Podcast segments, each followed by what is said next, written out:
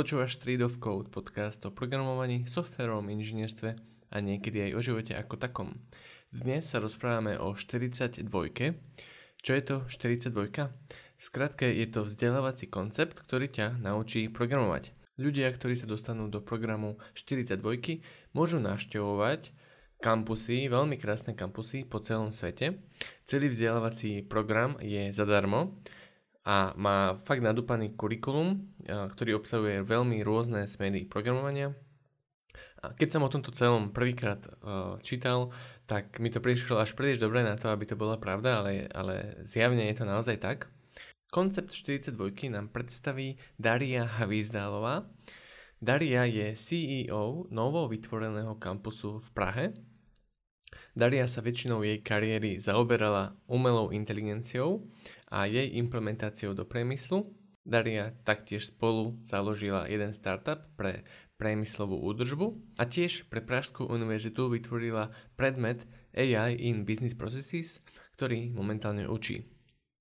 Práve tento rok prvýkrát začína 42 a dá sa do septembra 2022 prihlásiť, tak ak chceš byť profesionálny programátor alebo programátorka, určite zváž túto možnosť. A teraz teda prejdeme na podcast, kde sa dozvieš, prečo je 42 skvelý koncept. Daria, vítaj teda u nás a veľmi sa tešíme, že si k nám prijala pozvanie. Musím povedať, že ja o 42 veľa neviem, prvýkrát som teda o tom počul od Jakuba asi pred tými 3 alebo 4 týždňami, keď mi spomenul, že sa otvára 42 v Prahe a ja, že super, čo to je. Trochu som si o tom niečo pozeral a vyzerá to akože fakt, že veľmi zaujímavé a mám k tomu ale strašne veľa otázok, že jak to potom celé teda funguje. Ale skús nám teda povedať nejak tak, ani nemusíš skrátke, proste skús nám povedať, čo je 42 vlastne. Jasný, no já za prvé moc děkuji za pozvání, za druhé to, že o tom nic moc nevíš, tak to rychle napravíme a zkusím to teda shrnout. 42 je vzdělávací koncept, který byl vymyšlen v Paříži v roce 2013 s cílem udělat lidi, které vlastně nemají žádnou zkušenost jak s programováním, tak i s IT celkově, tak IT specialisty a eventuálně i vývojáře. Ten koncept vymyslel a vlastně první 42 školu v Paříži založil člověk jménem Xavier Niel. To je takovej trošku francouzský Steve Jobs, kterému patří telekomunikační koncern Iliad. A prostě v rámci svého podnikání hodně se stykal s tím, že vývojáři na trhu chybí, to platilo 2013, platí teď a bude platit ještě podle mě dlouhá léta. A zároveň v rámci francouzského vzdělávacího systému hodně trpěl na to, že tam je jakoby opravdu velká ta social inequality, že opravdu jakoby ne všichni se můžou dostat na univerzitu, dovolit si to tam vystudovat a jít pracovat v IT. Takže chtěl vytvořit nějakou platformu a nějaké místo, kam by lidi prostě mohli přijít, zkusit, naučit se a dostat vlastně možnost se vůbec posunout dál v rámci job trhu. Takže takhle byla založena první škola a vznikala kostra edukačního konceptu, který je hodně postaven na projektech a na gamifikaci a na peer-to-peer learningu. Což jako v reálu znamená, že můžete si to představit jako edukační produkt. Prostě lidi přicházejí na kampus, samozřejmě mají nějakou interakci mezi sebou a s nějakýma dalšíma team memberama, ale to gro je prostě něco, co se děje v intranetu 42, kde získávají přístup k nějakým hodně jednoduchým projektům na začátku, ve kterých se naučí prostě nějaký jednoduché věci, typu otevřít si terminál, něco napsat, pokračuju s objektově orientovaným programováním, nějakým jakoby trošku lepším pochopením toho, jak fungují základy computer science a pokračuje v object-oriented programming pak na další a další úrovně komplexity, kde už pak jakoby vždycky dodělají jeden projekt, odezdají ho, můžou si vybrat další, můžou si říct, kolik času teďka zrovna mají na jaký typ projektu. Na každém z těch projektů spolupracuju s dalšíma lidma, to buď online nebo offline, tam je těch možností opravdu hromada. A tím vlastně vzniká možnost absolvovat ten celý kurz ve vlastním tempu, po vlastní ose, samozřejmě s velkou interakcí s jinýma lidma a s team memberama, ale vlastně umožňuje to dělat tu výuku v průběhu práce například, nebo vedle výuky na vysoké škole, kde prostě člověk není vázaný na to, že musí někam chodit od rána do večera. A ta úplně hlavní myšlenka je ta, že je to free vždycky pro studenty, A když zvládnou 2 kolečka přijímaček, tak pak prostě dostanou možnost to studovat, dostanou možnost přicházet na fyzický kampus, který je otevřen 24/7 a mají tam veškerý hardware, který k tomu potřebují.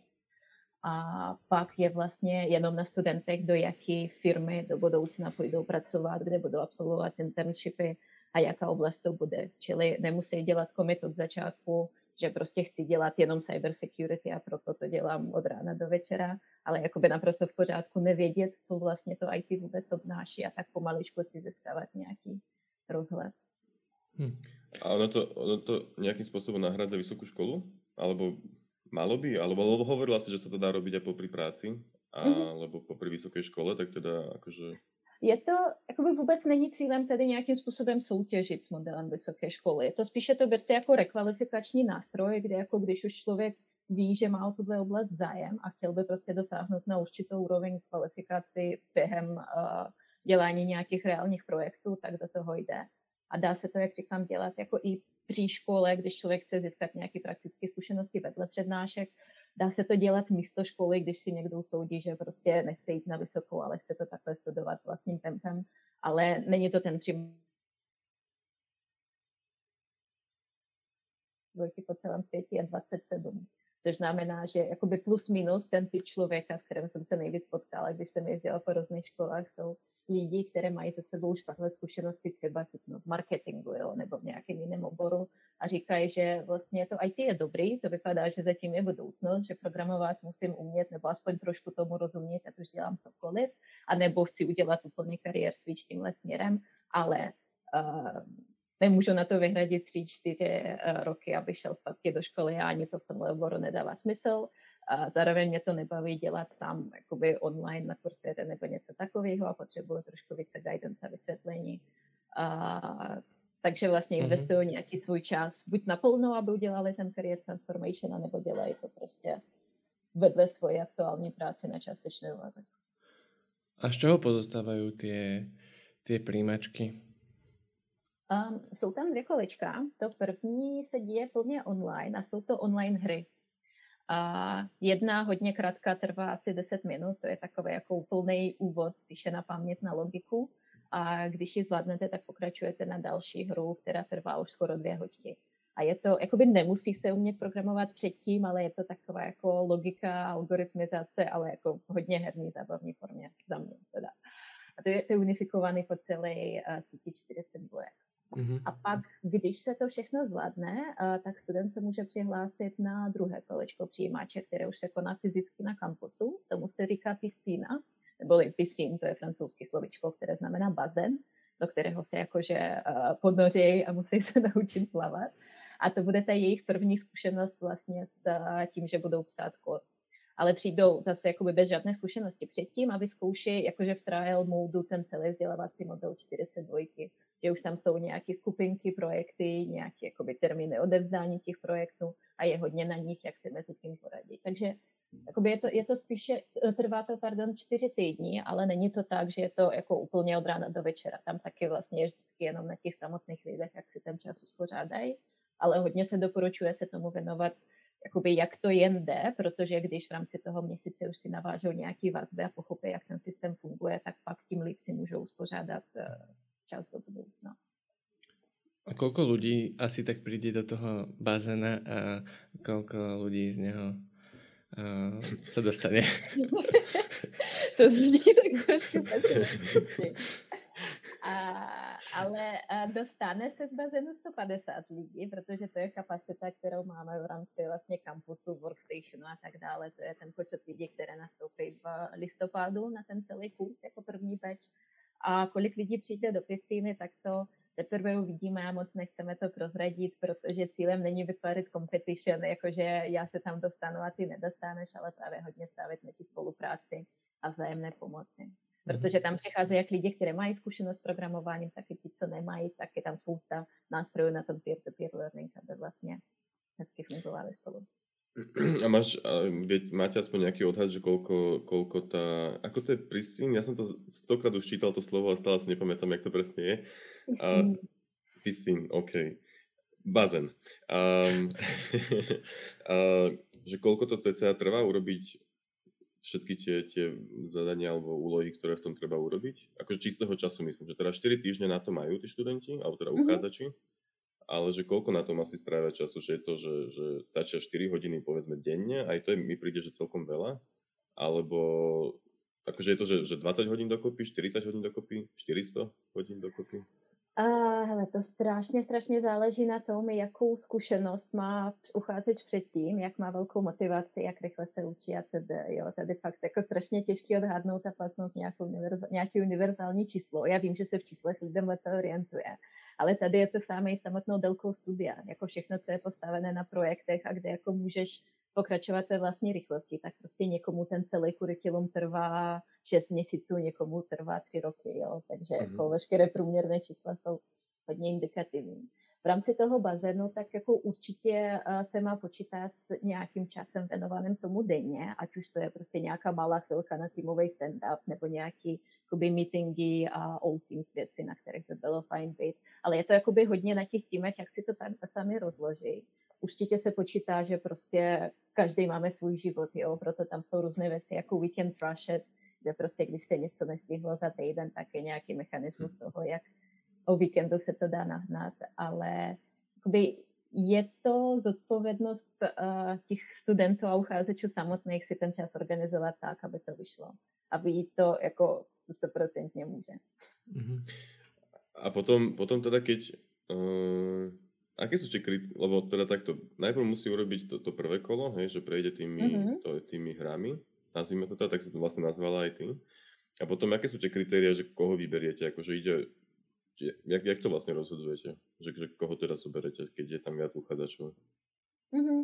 No to je upřímně poměrně komplexní metodologie, která je vyvinuta v Paříži, stejně jako část našeho kurikula, takže to hodnocení pak dělá nejen můj tým, ale vlastně děláme to ve spolupráci s pedagogtýmem v Paříži.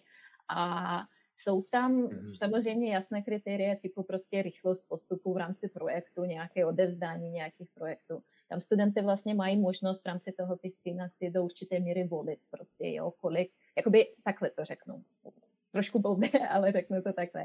Není, jakoby je skoro nepravděpodobný, že každý student zvládne úplně všichni projekty a úplně všichni exámy, které má v rámci toho piscínu. Ale je strašně důležité, aby se snažil. Takže pak jsou jako hard data, kolik toho zvládnul, kolik toho odezdal, jak se to zkompilovalo, jestli se to zkompilovalo a tak. Ale pak jsou soft věci, které jsou jako úplně stejně důležité. Takže není to jenom o tom, že zvládnou to odezdat a v pohodě, ale o tom, jaká byla interakce v rámci týmu, jaký byl knowledge sharing, jak probíhal peer-to-peer learning a jako spousta dalších intangible věcí, které vlastně zaručují v rámci toho celého komplexního výběrka, že ten člověk má dostatečnou motivaci mít tu možnost projít ten kurikulum zdarma, že prostě po půl roce se na to nevykašle a neřekne, už mě to nebaví. Čo je vlastně peer-to-peer learning? Videl som tento koncept vlastne na stránke 42 viackrát popísaný, akože je to asi dosť dôležité. A čo to vlastne znamená? Peer-to-peer learning není nic nového čistě pro 42, ale vlastně vzdělávací koncept, který hodně funguje už teďka i na některých vysokých školách. Teda. Je to o tom, že my si nejlépe něco naučíme, když to vysvětlíme někomu jinému. A naopak.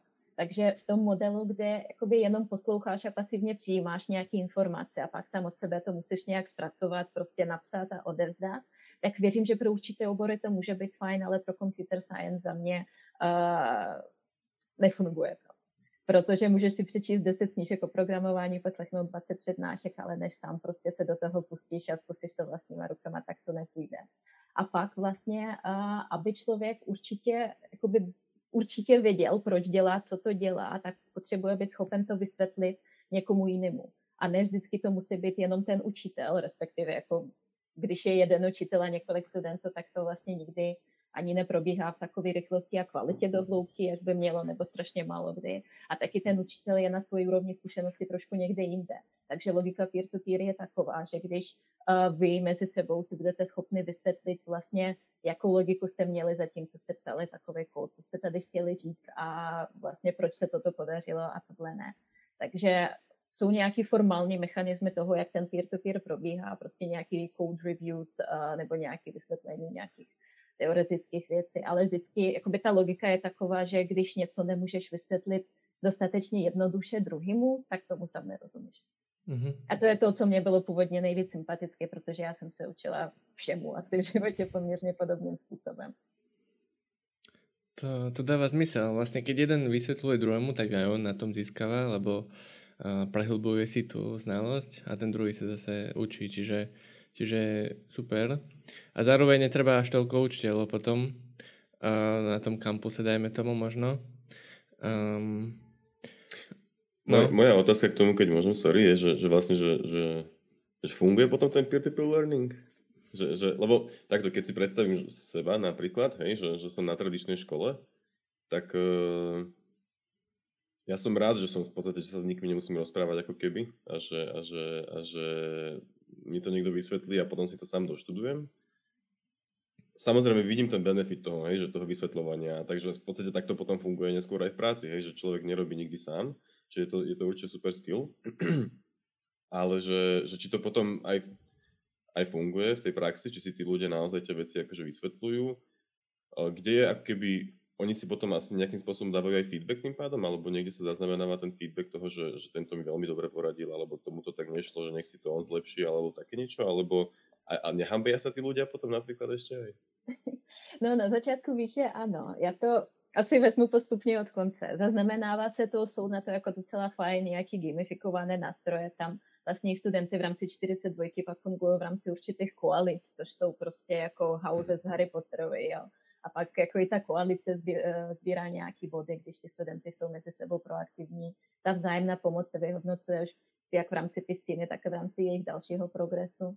A funguje to, protože vidím, jak to funguje ve všech ostatních školách 42, jo. Teďka jejich už... My jsme byli ta 42. doslova, což je strašná sranda. A teďka už myslím 44 nebo 45. Teď se otevírá Vídeň, London a prostě strašně to prčí. Ale v rámci těch všech škol aktuálně je 98% employment rate studentů už během studia nebo hned po. Což znamená, dokážou se z tí jakoby skoro nulové roviny dostat do roviny, kde jsou employable a schopný. Takže trochu si říct, že tohle je záruka toho, že ta metoda funguje. A funguje za mě tak, že na začátku je jasný, že když je člověk velice introvertní a celkové komunikace s ostatníma mu nepřipadá jako fajn nápad, tak existuje spousta dalších způsobů, jak se naučit programování. Jo? A jako taky vůbec netvrdím, že 42 bude ten nejlepší. Ale v rámci 42 vlastně na začátku se vždycky stane to, že je tam hromada lidí, které všichni mají podobnou motivaci, chtějí se něco naučit. A teď jsou hoženy do toho bazénu a hledají tu cestu, jak na to. A když si uvědomí, že to není o tom, že já sám si něco tady najdu, vyplním, odevzdám a jdu domů, ale to je o tom, že prostě kolem tebe na kampusu jsou strašně fajn lidi a jeden možná rozumí trošku lépe jednému aspektu, jeden druhému a až se dáte pohromadě, tak vlastně jenom takhle máte šanci ten projekt zvládnout. Tak pak vlastně, když se poprvé uvědomí ten power of peer-to-peer learning, tak pak z toho vznikají prostě krásné vztahy, jak studijní, tak i nestudijní. Ale hlavně přesně, jak jsi říkal, v rámci IT vlastně strašně málo kdy ty funguješ v prostředí, kde seš sám na svůj úkol, uděláš, odevzdáš a čau. A jakoby určitě nějaký typy vývoje, určité profese na to existují, ale ti pak jakoby i v tom profesním životě podle mě budou pokračovat v takové tí jakoby netýmové bublině a to je naprosto v pořádku, ale když člověk volí tu cestu vývoje nebo nějaké oblasti, kde vždycky bude zapojen do nějakého buď vývojového nebo produktového týmu, tak je důležité, aby prostě byli schopni si mezi sebou vyladit a vysvětlit, proč nějaký task je 4-man day a ne 1-man day.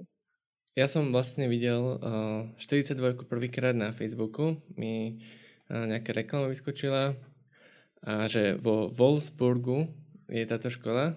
To mi akože tá reklama, neviem prečo, akože tuto na Slovensku mi to vyskočila, ale bol som rád, akože klikol som na to, pozeral som sa a videl som ten kampus, že normálne počítače, že je zadarmo a že najlepšie spôsob, ak sa naučiť programovať a úplne som bol z toho akože docela hotový, som si myslel, že to je až príliš dobre na to, ako by to bolo, aby to bola pravda.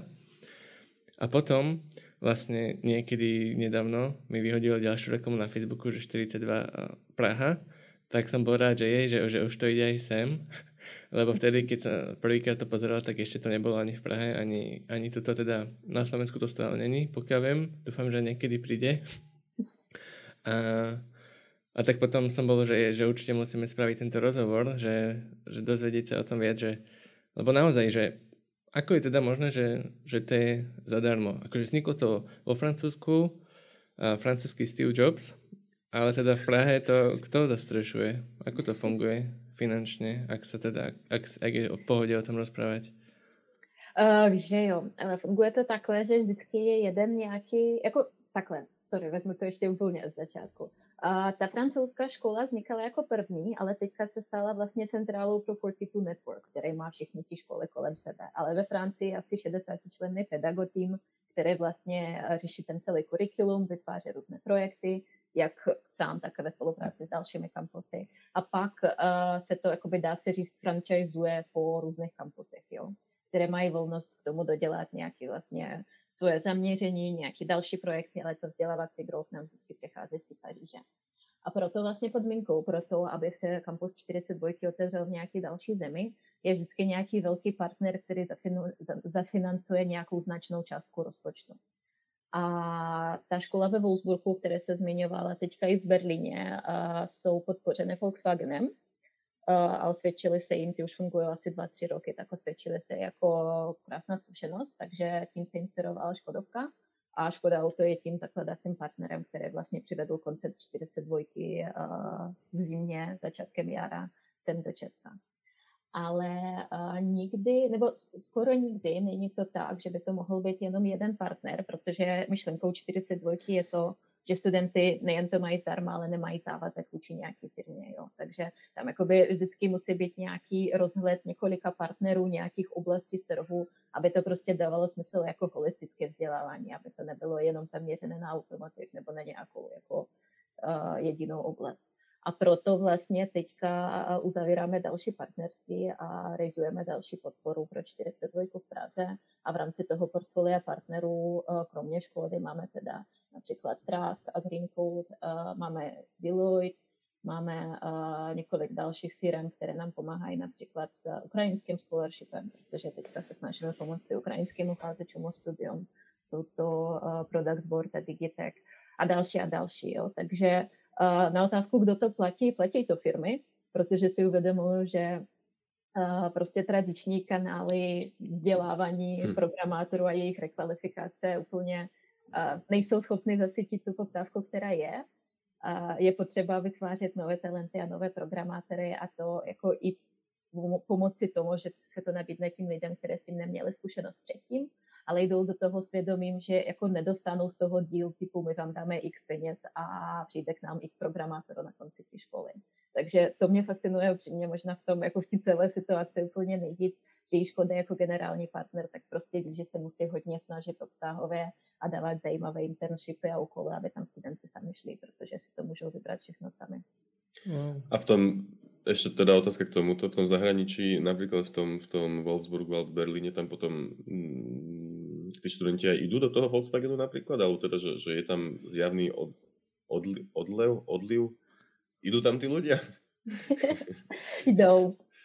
Jdou, hej. Protože já vlastně vidím, že jak v rámci Volkswagenu, tak i v rámci Škody teďka probíhá celkově extra zajímavá transformace směr softwarový vývoj a autonomní mobilita, protože jak elektromobilita začíná být čím dál tím zajímavější otázkou, tak i nějaké další směry. Takže vlastně ve Volkswagenu například vzniknul Cariad, což je jako joint venture nebo dceřiná firma, když budu přesně, která se zabývá vyloženě softwarovým vývojem a tam už to prostředí agilnější a je tam velký fit s tím zájmy studenty, ale jsou tam i další partnery, do kterých ti studenty jdou a pak samozřejmě prostě hromada studentů jde do startupu. V Paříži je to například skoro půlka studentů, absolventů, které nejdou do korporátních partnerů, ale do startupu a to je něco, s čím se počítá, protože je jasný, že dneska to je takový a není to důvod nedělat věci. Uh-huh. A ještě mi napadla jedna otázka, která mi teraz rychle vypadla, já si rychle vzpomeniem. Že či tí partneri tam potom majú, buďže zadávajú aj tie úlohy, že či si upravujú to kurikulum, teda, alebo či sa to upravuje nejakým spôsobom podľa toho, kto je tam partner, hej, že keď to je Volkswagen, tak či tam sú potom nejakým tým spôsobom ladené úlohy.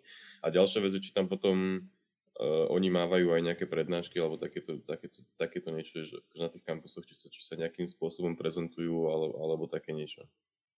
Mm-hmm. A ten náš kurikulum, jak tomu možná povím něco trošku víc, aby to bylo pochopitelnější, tak kurikulum je postaven vlastně i vizuálně jako takový kolečka, kde začínáš v centru jedným projektem a pak jako máš prostě další úrovni kolem sebe, tomu se říká holigraf. A prvních 9 úrovní jsou takzvané common core, který je společný pro všichni kampusy po celém světě. A to je věc, kterou prostě student musí absolvovat, zvládnout a projít, aby všichni měli nějakou porovnatelnou kvalitu a zároveň, aby se na tom dalo stavit. To by z těch témat a skillů na těch prvních 9 úrovních, tak je to hodně o OOP, o imperativním programmingu, system programming, networking, system administration a nějaký základní algoritmy. Ale souběžně s tím, jakoby to je něco, co studenty prostě musí zvládnout a odevzdat, ale souběžně s tím na každém kampusu se konají nějaké dodatečné aktivity, což jsou přesně nějaké workshopy a hackatony, které můžou, jako vždycky vznikají jako něco komplementárního k tomu, čím studenty teďka procházejí, ale může to být i něco úplně separátního zaměřeného na to, aby měli lepší uplatnitelnost během internshipu. Jako třeba řeknu, když my jsme teďka vlastně v procesu definování toho plánu na ten první rok. Takže když si řekneme, že frontend je strašně zajímavé téma, kde věříme, že bude spousta internshipů v rámci toho, co už teďka máme v nabídce od partnerů a od dalších firm, tak jako asi dává smysl udělat nějaký prostě 3-denní úvod do frontendu pro studenty, nevím, o nějakém víkendu, nebo jo, souběžně s tím, co dělají ten hlavní curriculum. A to se odehraje. A pak, když vlastně zvládnou ten core curriculum, těch 9 levelů, tak si anouknou internship a na 4 až 6 měsíců jdou na placený internship buď k někomu našich partnerů, anebo k někomu úplně jinému, je to vlastně na nich, ale je důležité, aby prošli nějakou zkušenosti skrz reálný svět. A pak pokračují v takzvaných specializacích, kde vlastně už to není unifikovaný, že ti musí projít všichni, ale jsou to takové větvičky různých projektů, kde je nějaká větev zaměřena třeba na JavaScript, nějaká větev zaměřena na machine learning, nějaká větev zaměřena na DevOps. A jakoby z každé z těch větví můžou volit prostě jakýkoliv kombo projektu. Samozřejmě s nějakým doporučením, že když si uděláte tohle, tak máte určitý skillset, který zapadá do profese cybersecurity specialist, když chcete dělat CTO ve startupu, ale samoručně programovat nechcete, tak jako to bude zase tohle. A v rámci těch specializací právě je možnost, aby každý kampus vymýšlel a budoval další projekty. Což znamená, ty specializace je něco, co se rozrůstá. Nikdy to není jenom tak, že nějaký korporátní partner navrhne, že tady uděláme nějaký projekt a ten se někam přihodí. Je to něco, co vzniká jakoby v těsné spolupráci lokálního kampusu, partnerů a pak i pedagogtýmu v parížském kampusu, protože pak se ti projekty přidávají do kurikula všech 42 po celém světě. Takže jako musí to být hodně orientováno na ten learning a ne na nějaký praktický úkol.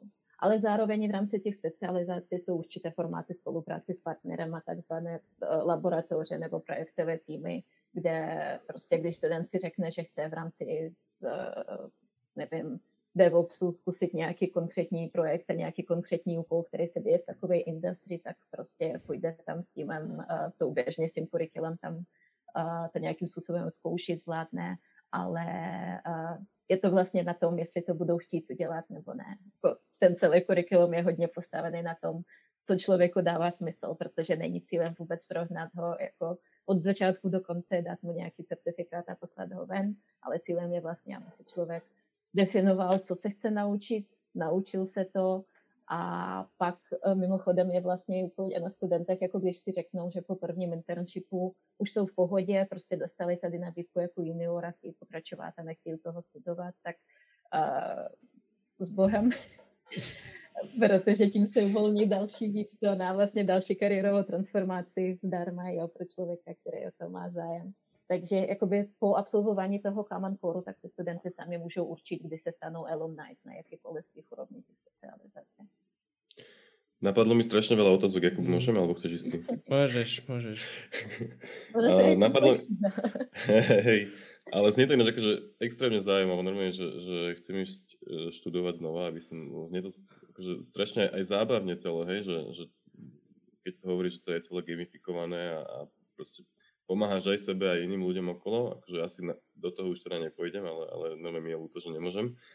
Ale chcel som sa spýtať, že čo sa stane, keď mám prázdnu tú špecializáciu, alebo že som jediný, ktorý ide napríklad do toho DevOpsu z môjho, nazvime to, ročníku, alebo mojich z těch studentů? To se, myslím, historicky vůbec nestává, protože to množství 150 studentů je taky vlastně jakoby hodně vyvážené za předpokladem nějakého organického dropoutu a různých rozdělení na různé projekty. Zároveň těch specializací a těch projektů, oni jsou jakoby nějak seskupeněny, že nějakými projekty, které jsou základy DevOpsu, tak prochází lidi, kteří nechtějí dělat jenom vyloženě DevOps, ale prostě zkoušejí nějaké různé kompetence. Ale i v hypotetické situaci, kdyby se opravdu byl jeden jediný, tak je tady kolem network asi 15 000 studentů na remotu na jiných kampusech, takže věřím, že by se zařadil do nějakého remote projektu a mohl by to dělat s nima. Aha, čiže je taká možnosť, hej, že keď som ja sa prihlásil do 42 v Prahe, tak stále sa môžem zapojiť aj do iných kvázi-kampusov, do tých remote-ných. Jo, je to vždycky tak, že ten Piscine a ten Common Core vždycky musíš absolvovat v jednom místě, což znamená, že když teďka se přihlásíš na našich webovkách v Praze, tak seš s náma prostě až do toho internshipu, ale pak můžeš pokračovat v specializacích jak fyzicky v jakémkoliv jiném kampusu, když si řekneš, že teď si chceš, nevím, postěhovat do Španělska, protože se tam děje něco zajímavého, nebo najdeš nějakou zajímavou práci s někým z partnerů 42 jako networku, anebo jo, s někým úplně jiným. Tak jako vždycky můžeš, ale během toho Common Coreu tí kampusy se mezi sebou hodně kamarádi a studenty jezdí prostě na nějaký field road tripy, je tady teďka nějaké kempování ve Španělsku, jo. Takže je to vždycky takový koníček pro studenty, co slyším, tak se stavit v jiném kampusu 42 v jiné země, kterou navštěvuješ, protože je otevřen 24/7 a pokecat si s dalšíma lidma, protože většinou mají fakt jako hodně podobný mindset a rozumějí si. Mne sa to strašne páči. Tiež som chcel povedať to isté, Gabo, že kebyže môžem vrátiť čas a mám tu možnosť, tak určite by som chcel ísť. Akože veľmi sa mi to páči. Je to ako, že mám pocit, že je to stále tak akože trochu risky, alebo teda riskantné, hej, tým, že není to nejaká, povedzme, že oficiálna inštitúcia, ale na druhej strane však prečo vlastne, však akože vyzerá, že to teda funguje, že dá ti to úplne to isté, čo vysoká škola, asi aj viac by som si dovolil tvrdiť s tým, že tam máš tie sociálne kontakty, ktoré aspoň ja teda na tej škole som nezískal. Mne to príde menej risky inak. Ale však ešte tam stáž je a proste dohodnete sa a myslím, že sa človek oveľa viac naučí, čo sa týka programovania ako na vysokej. Teda musel by som si to zažiť, ale myslím si, že to tak je. A je to teda riskantné, alebo ako to potom vnímajú firmy vlastne, keď chcem ísť? Ale akože firmám je to asi väčšinou aj jedno, nie? Vlastne, že dôležité, že človek programuje a nezaujíma ich vysoká škola. No přesně tak, jak dneska víme, nebo jak si troufnu říct, že to vnímám prostě v Česku, na Slovensku a tady v regionu, tak je jako strašně důležité, aby člověk měl portfolio na GitHubu a nějaké pochopení toho, co dělá, proč dělá, jo? A jestli zatím má vysokou školu z nějakého oboru nebo ne, tak je věc sekundární. A zároveň těch vysokých škol, které produkují vyloženě programátory, tak je poměrně omezené množství a tam už o ti lidi je boj podle mě úplně od prvního, druhého ročníku, jo? Takže nemyslím si, že to vnímají, že to je risky. Je risky tím, že to je něco nového, ale tím, že to je globální síť, prostě, která přichází sem, tak to je jakoby rozhodně o dost větší jistota pro všechny strany, než kdyby to byl startup, který to začíná budovat úplně z nuly. A hlavně věřím, že žádný startup by si nemohl dovolit ten luxus toho nabízet to opravdu zdarma pro ti studenty. No. Takže pak... je fascinující, hej. Takže pak pro studenty myslím, že to je no-brainer toho, že samozřejmě věnují tomu to nejdražší, co mají, ten čas, ale zároveň není tam riziko toho, že by z toho dostali nějakou certifikaci, s kterou nebudou vědět, co s tím, protože nejen získají to portfolio a tu zkušenost a ty reální projekty, které budou moci ukázat, ale zároveň v podstatě troufnu si říct, že dostanou záruku tím jménem a korporátních partnerů, že když fakt zvládnou ten common core, když zamákají, tak prostě vědí, že je tady Škoda, Trust a spousta dalších, které k sebe vezmou. Robí sa inak aj nejaká reklama, marketing, napríklad v Česku možno, že viacej ľudí pozná 42, ale na Slovensku možno až tak nie. Akože nerobil som nejaký veľký research, ale napríklad včera sme dali na Instagram akože dotazník poll, že či poznáte 42 a nikto nepoznal. Takže asi to ešte není úplne také, že by to ľudia poznali, ale tak súvisí to asi aj s tým, že na Slovensku to není. A to ma privádza k otázke, že no môžeš potom povedať o tom aj marketingu, ale aj o tom, že či máš nejaké zákulisné informácie, že či to aj niekedy príde do Bratislavy alebo na Slovensko. No, ale marketing určitě, ale myslím, že ten primární faktor, proč se o tom ještě až tak moc neví, je ten čas, jo, protože vlastně teďka začíná příprava na ten první ročník a nějaká první veřejná komunikace, odcílení toho konceptu začalo běžet v dubnu, aprilu. Takže tím, že už teďka vidíme gigantický zájem a přes 500 lidí na té application platformě, tak jakoby věřím, že ti, které jsou ta primární cílová skupina, tak na to odreagovali jako krásně a rovnou. Ale pro nějaké širší povědomí a budování brandu, tak prostě to chce čas a prokazatelné výsledky.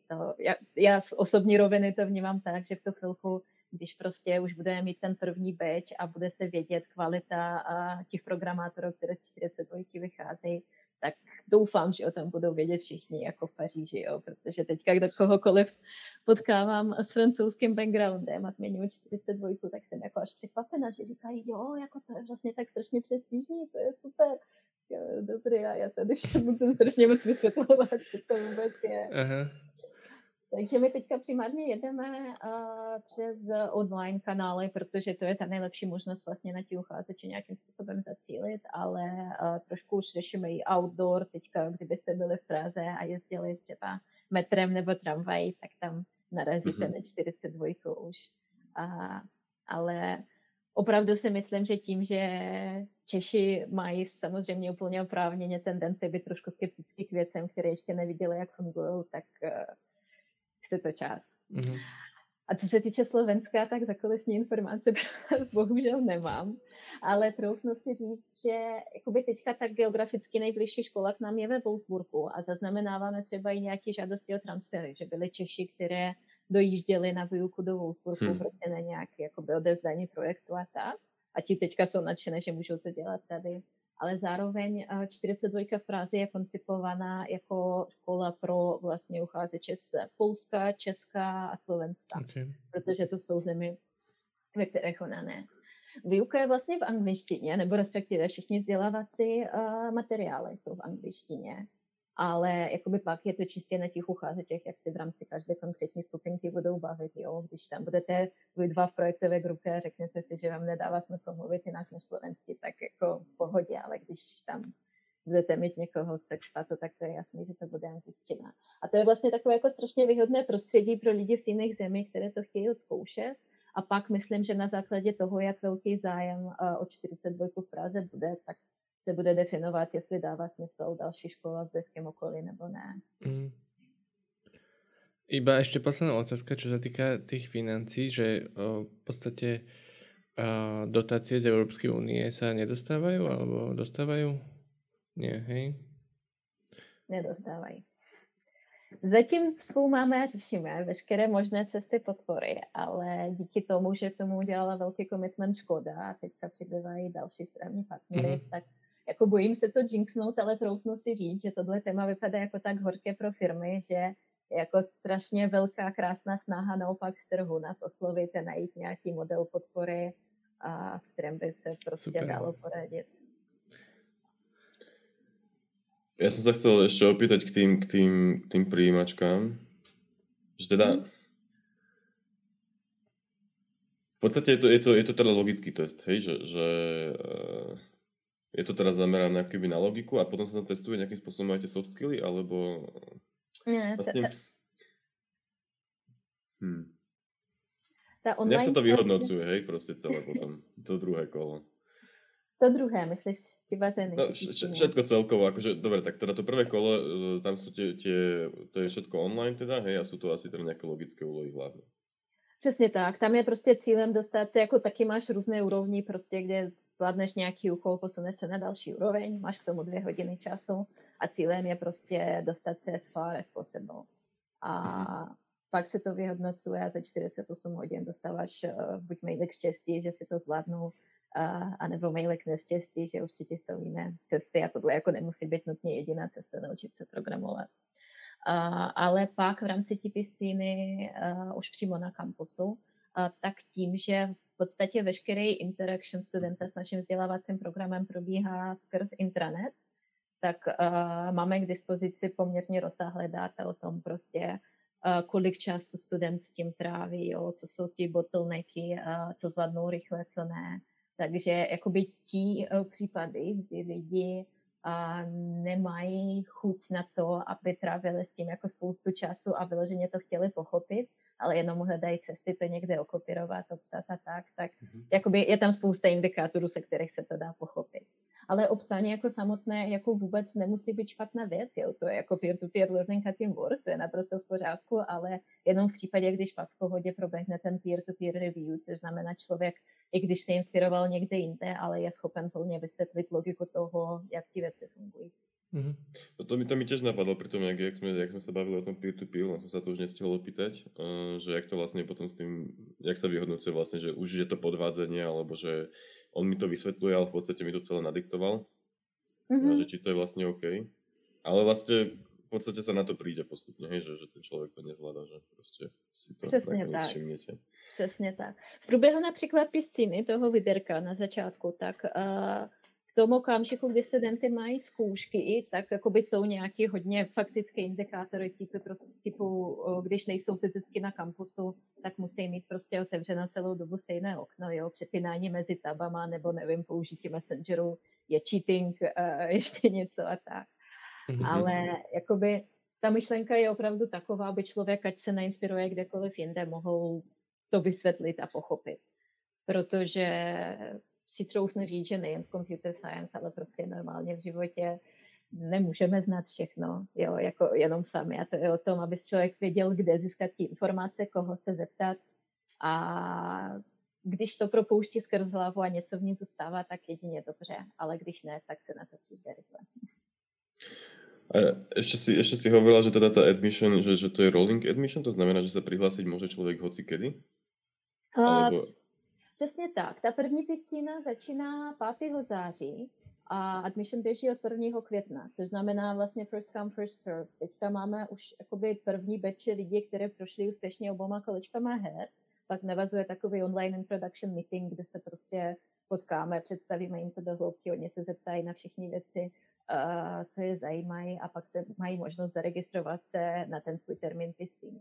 A to se tak nějak postupně plní, takže než budeme mít pisciny naplněné, tak ten admission běží a vlastně v průběhu leta, troufnu si říct, tak kdokoliv může projít skrz naše webovky a zkusit si ty hry, jenom mít na mysli, že vlastně teďka je ještě poměrně šance si vybrat termín pisciny a dostat ten slot na registraci, ale pak už to bude hodně vázaný na availability slotu, na introduction meeting a tak. Čiže, počkaj, ja teraz som zmetený z tých mesiacov, čiže kvieten je od 1. mája beží prihlasovanie a září je júl či jún? September. Á, ok, dobre, výborne. Takže od mája procházejí skrz hry. Během léta prostě hrajou si hry, přicházejí na online production meetingy a vybírají si termín piscíny, ktoré je buď september nebo oktober. Môžem si skúsiť urobiť tie hry, aj keď by som nešiel na tie piscíny? Či budem tam vádiť v štatistike? Mne určite ne, ja budu minimálne rada za spätnú vazbu. A môžete. Môžete. Dobre, tú istú otázku mám, že ja poznačenú, takže dobre. Ako to fungovalo počas korony? Kampus bol asi zatvorený, predpokladám, alebo ako to fungovalo? To jakoby z toho mám jenom zpětnou vazbu od ostatních kampusů. Já jsem na tenhle projekt naskočila v únoru, takže to už bylo troufnu si říct, že post-covid, nebo uvidíme, jak to bude, jo, až otevřeme na podzim. Ale během korony vlastně hodně kampusů přeplo úplně na remote, protože prostě nemohli si dovolit fyzicky mít otevřené kampusy a mít tam návštěvy ty lidi. Ale některé kampusy v zemích, kde to jen trošku šlo, tak zaváděly nějaký systém, kde prostě si rezervuješ to místo předem a jako hlídáte vzdálenost a všechno. Protože jako když ti lidi mají možnost interagovat aspoň trošku na tom kampusu, hlavně na tom začátku kurikula, tak to jako strašně moc pomáhá na to budování těch vztahů a prostě větší otevřenost, protože když si s někým dáte pizzu a pivo, tak jako 10krát lépe se pak řeší nějaký problémy, než když to je neznámý člověk na jiné straně Teamsu. Ale i ti kampusy, co to přepli kompletně na online, například máme tady partnerský kampus v německém Heilbronu, který ještě další, není to Volkswagenové, ale jako úplně jiná škola, a tak ti vlastně i do teďka jedou ty pisciny kompletně online. Já zrovna teďka s jednou kolegyní s týmu tou piscinou sama procházím, protože mě strašně zajímalo, jak ty procesy jsou uspořádány nejen v tom fyzickém světě, ale i v onlineu.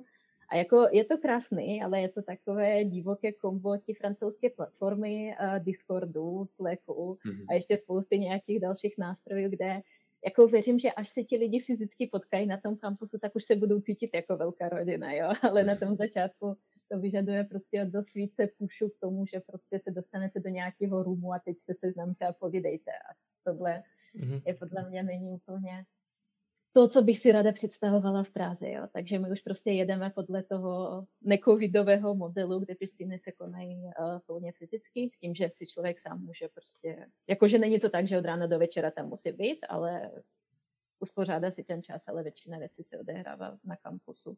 A pak je to takový hybrid. Ale všichni školy vlastně to přepínaly na ten remote, tak říkají, že strašně trpí na to, že lidem se pak nechce z toho remote vrátit, jo? Protože když už se tím prokoušou na začátku, tak si uvědomují, že to můžou dělat jakýmkoliv formátu a ta peer-to-peer metoda je přece hodně postavená na tom, že máš tu interakci s jinými lidmi. Takže... Ten kampus v Prahe už je připravený? Definuj připravený. Budova stojí, fit-out probíhá.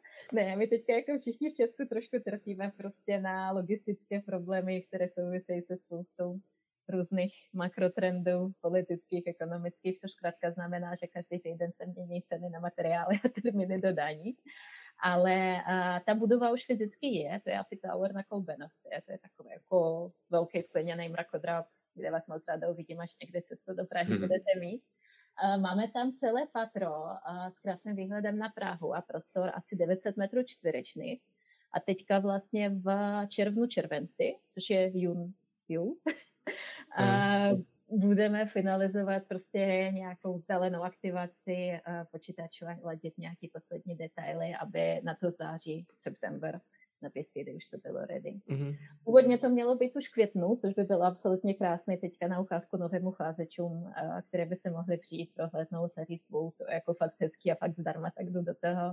Ale bohužel bojujeme s tím, jak můžeme a celým týmem taky pracujeme remote. A tiež budú mať, videl som niekde, neviem, či to bolo aj v Amerike alebo v Paríži, že majú študenti Macy, ale teda aj Macy myslím teda.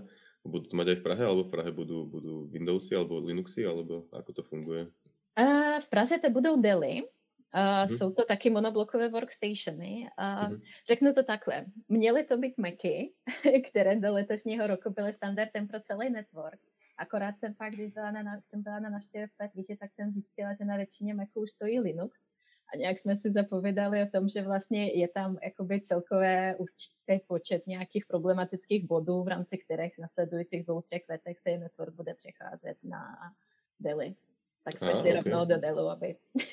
Okay. Já vím, že Macy by vypadaly sexy, ale z funkčního pohledu a s ohledem na různé množství projektů prostě budou to Dely. A na Linuxe se bude teda běžet, hej? A to bude nějakým způsobem rozdělený, jako tam jsou nějaké projekty, pro které je potřeba Linux, nějaké projekty, na které stačí Windows. Aké je vekové ohraničenie ľudí, čo sa môžu prihlásiť? 18+. 18+. A je to 18+ na termín začátku kurikula. což znamená, když člověku ještě není 18, tak může projít hry, může projít piscín a poté, co úspěšně zvládne piscín, tak prostě může říct, že přijde k nám za rok, za dva, za tři. A potom vlastne ten kampus je 24/7 otvorený, som čítal. To znamená, že aj akože v noci tam niekto môže prísť? Hej? Presne tak. To je ten dôvod 24/7. To znamená to. Ne, tak logika je taková, že prostě jakoby strašně těžko se plánuje čas, když máš prostě práci, rodinu, nějaké další aktivity a potřebuješ přijít něco odevzdat nebo na něco se soustředit, jo. Nebo někdo z uchazečů prostě ani nemá ten prostor doma nebo někde na kolejích se na to jako prostě plně soustředíte, mít kolem sebe ti parťáky, které mu s tím pomáhají. Takže vlastně pařížský kampus například opravdu žije 24/7 v noci, kde po nocích tam sedí lidi, které to dělají po práci, přes den je zase trošku jiná skupina a jako krásně se to prolíná. Mm-hmm. A v podstate niektorí ľudia to už berú tak, že tam idú namiesto nejakej klasickej vysokej školy, že toto bude moja vysoká škola, 42 a na inú nepôjdem. Aj takíto ľudia sú, hej? Že to tak berú. Ve Francii 100% jo. Tam vlastně díky tomu, že 42 už je hodně, hodně tablované jméno a zároveň oni tam mají strašně širokou podporu, jak se strany úřady práce a podporu jako daňovou a různou, ale taky mají spoustu partnershipů s vysokýma školama, což je věc, kterou my budeme řešit v nasledujícím 5letém horizontu asi. Takže jako student pařížské 42 může absolvovat nějaký společný krátký kurz na HESE třeba nebo na nějakých jiných prestižních univerzitách ve Francii, aniž by musel tam být student a platit to školné. Takže tam se tomu láskavě říkají Uber mezi vysokýma školama a já doufám a pevně věřím, že jednou se tam dopracujeme, ale tohle je zrovna věc, kterou se nedá jako brandovat a prodávat od začátku, to prostě chce čas. Super. Akože znie to fakt strašne dobré. A zase som mal otázku, ktorá mi vypadla, ale už sa jej prestanem hovoriť, lebo sa to stáva asi dosť často. Tak to mě těší, že to tak vidíte, ale já jsem měla, když jsem o tom dozvěděla, že se něco takového bude vydat v Praze, tak jsem měla úplně stejnou reakci, jako bude tady nějaký brouk někde, co to je, jako too good to be true, ale zatím opravdu too good to be true. Keď ja by som potom niekedy chcel prísť do tej Prahy, si to aj tam aj pofotiť a ten kampus a tak, ak by som mohol, by ma to veľmi zaujímalo aj to vidieť. No tak myslím, že nejjednodušší a logická cesta bude otevřít si nějaký mailový prohlížeč a napsat mi maila. Dobré. To zvládnem. A chcel som ešte, akože len tak, aby sme to jasne kvázi povedali, lebo teda čo mi z toho vyplýva je, že vlastne keď teda tie prijímačky sú robené, akým spôsobom sú a prihlasuje sa teda veľa ľudí a bere sa v podstate iba 150 ľudí, tak akože tam tí ľudia, ktorí sa tam dostanú, sú akože asi dosť dobrí potom, nie? V podstate sa to tak bere. Je to tak vnímané aj tých, čo už sú akože existujúce campusy, ktoré fungujú dlhšie, tak je to tak naozaj vnímané, že tí ľudia, ktorí tam sú, tak sú akože že super, to nazvíme, hej, akože top, ale to jak to povedať. Chápeme, čo chcem povedať. Chápu. A jako přesně tak, v Paříži například určité firmy už headhuntují lidi během těch piscín, jo, protože když vědí, že jakoby zvládnou několik týdnů v tomhle tempu vydržet nebo jakoby projít a uspět v tom celém piscínu, tak jakoby to je záruka a garance toho, že člověk má to skutečný zájem, je namotivován učit se učit a je připraven uznat, že prostě jsou věci, které neumí, ale umí získat ty informace a nechat si poradit.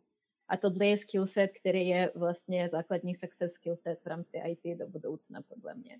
Takže to se odehrává už takhle brzo. Ale v rámci těch 150 lidí, které se dostanou, vůbec to, jakoby, je to vždycky krásná skupina. Není to tak, že jakoby ti, co se tam dostanou, tak jsou úplně nejlepší z pohledu jako hard skills a znalostí, ale vlastně zaručuje, to, že se tam dostanou, tak zaručuje, že mají ten mindset. A to je jak záruka pro firmy, tak je vlastně záruka toho, že to tam bude strašně fajn. Nice. Dobre, no. Ja už som by the way tej otázky si minul. Gabo, ak ešte nejaké máš? No prepáč, Daria, hovorila si niečo. Jo, Jakube, promiň, jak som říkala, ohledně ti návštěvy kampusu. Já už jsem si vůbec neuvědomila, že nejsme tady sami tři, ale že nás ještě někdo poslouchá. Takže my určitě plánujeme i v průběhu podzimu zimy organizovat nějaký guest tours na kampus pro lidi, které se celkově o to zajímají. Takže normálně nás můžete sledovat a bude příležitost přijít, pokecat a prostě podívat se na to, kdo tam skutečně studuje a co to je. Všetky linky dáme do popisu podcastu určite. Aj vlastne, keďže teraz prebieha to prihlasovanie, tak to je veľmi zaujímavá informácia teda pre všetkých, čo by mali záujem. Možno to bude dobrá alternatíva. Teraz už sú prihlášky na vysoké školy podané, možno niektorých ľudí nezoberú, tak to môže byť dobrá alternatíva. No. Takže znie to, hovorím, asi už štvrtýkrát tiež, ale znie to fakt strašne dobre, strašne zaujímavo. A ty si vlastne aj hovorila, že človek tomu síce, že je to zadarmo, ale človek tomu obetuje to asi najdrahšie, čo má, že čo je čas. A tak to isté platí aj pre vysokú školu vlastne, takže to je vlastne tak keby, že to je jedno, že to v podstate stratí aj na vysokej škole, aj toto nazvíme, takže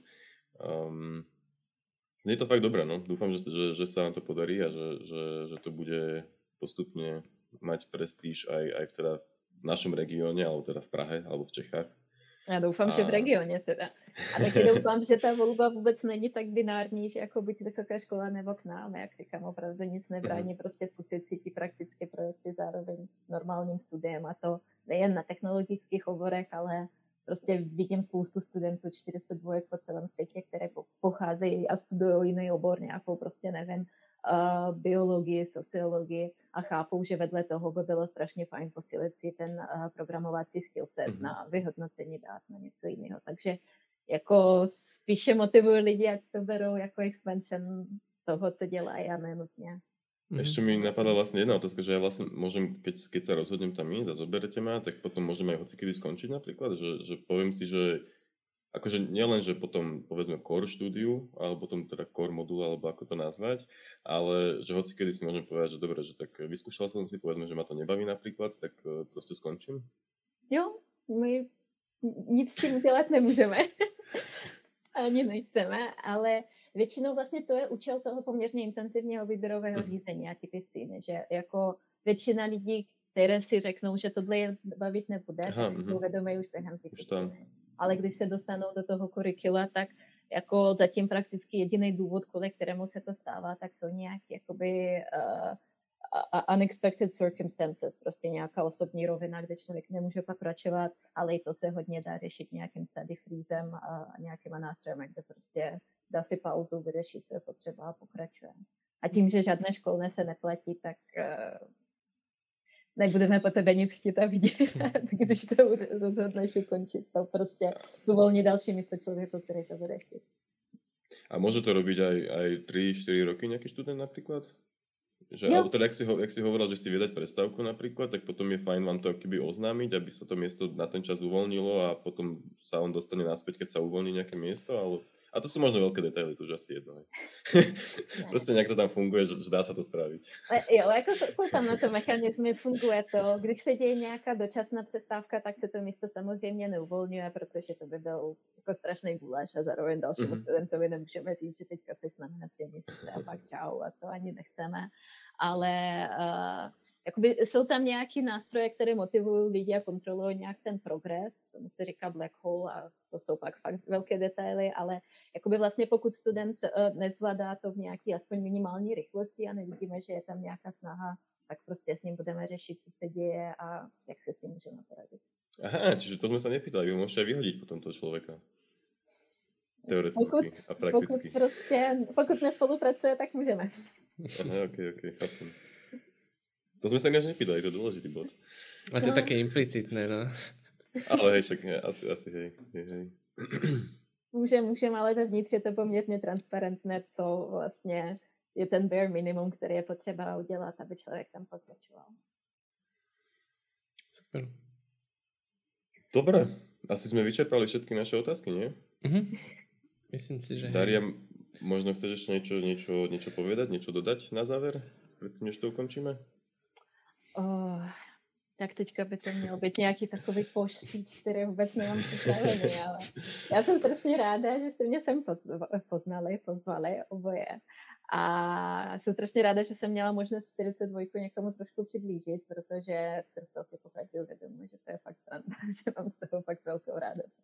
A je to, jakoby myslím, že kdokoliv, kdo se o ten koncept zajímá, rozhodne jít do toho buď studovat, anebo podporovat jako partner, tak jako to vyžaduje určitý mindset a určitou agilitu toho, že prostě některé věci se budou řešit, až na to přijde a některé věci nemusí být striktně definovány, jak na tradičních vysokých školách nebo v tradičních výukových procesech, ale přesně, jak se Gabriel říkal, nějak to pak funguje a když máš možnost na to se podívat v těch jiných kampusech a pak se to povídat i s absolventy, tak to je super. A poslední věc, kterou ale chci říct, a to si s dovolením pak i přihodím nějaký link. My budeme asi za pár týdnů mít nějaký online meeting s jedním z parížských alumni, protože právě jsem si říkala, že já sice můžu o tom rozprávět spoustu, ale to nejlepší je, když člověk, který tím skutečně prošel, zažil to a má z toho nějaké zkušenosti, tak bude odpovědat na ty otázky ucházečů. Takže přesně tohle se odehraje a je možné se tam normálně zaregistrovat, poslechnout a zeptat se. OK, super. A kedy to bude presne? Vieš povedať teraz, či ešte nie? Vím, bude to... Ale bude to příští týden, teďka si dohledám, 13. v pondělí. OK, dobré. Len aby to bolo teda aj v epizóde a potom to teraz čať aj pošerujeme. Jasne, díky. Super, dobré. Tak ďakujem veľmi pekne, my sme tiež veľmi radi, že sme mali tento rozhovor. Ako som už 5-krát to idem hovoriť. Nie je to fakt strašne super. A naozaj mi je trochu ľúto, že nemôžem študovať znova. Aj keď ja som trochu konzervatívny, čiže je otázne, či by som si to vlastne vybral. Ale teraz, keď sa na to spätne pozerám a teda videl som, že jak to tam celé vyzerá, tak že znie to tak strašne dobre. Tak skús ti hry a pak mne napíš. Ja som to zaujalo natolik, že by chcel skúsiť hry. Hej, určite si to vyskúšam. Neviem, že či za týždeň alebo za mesiac, ale určite sa k tomu chcem dostať. Lebo ma to teda aj zaujíma, že jak to celé vyzerá. A hej, to je asi všetko, ďakujeme. Keď náhodou niekto, kto to počúval, bude mať nejaké otázky alebo čokoľvek, tak nám napíšte na Discorde. Prípadne máte nejaký support, alebo môžu napísať priamo tebe, keby mali nejaké otázky, alebo komu by sa mohli ozvať, keby mali otázky vo 42. Klidne buď na mne, nebo na infozavináč. Vlastne. Infozavináč, dobre. Takže tak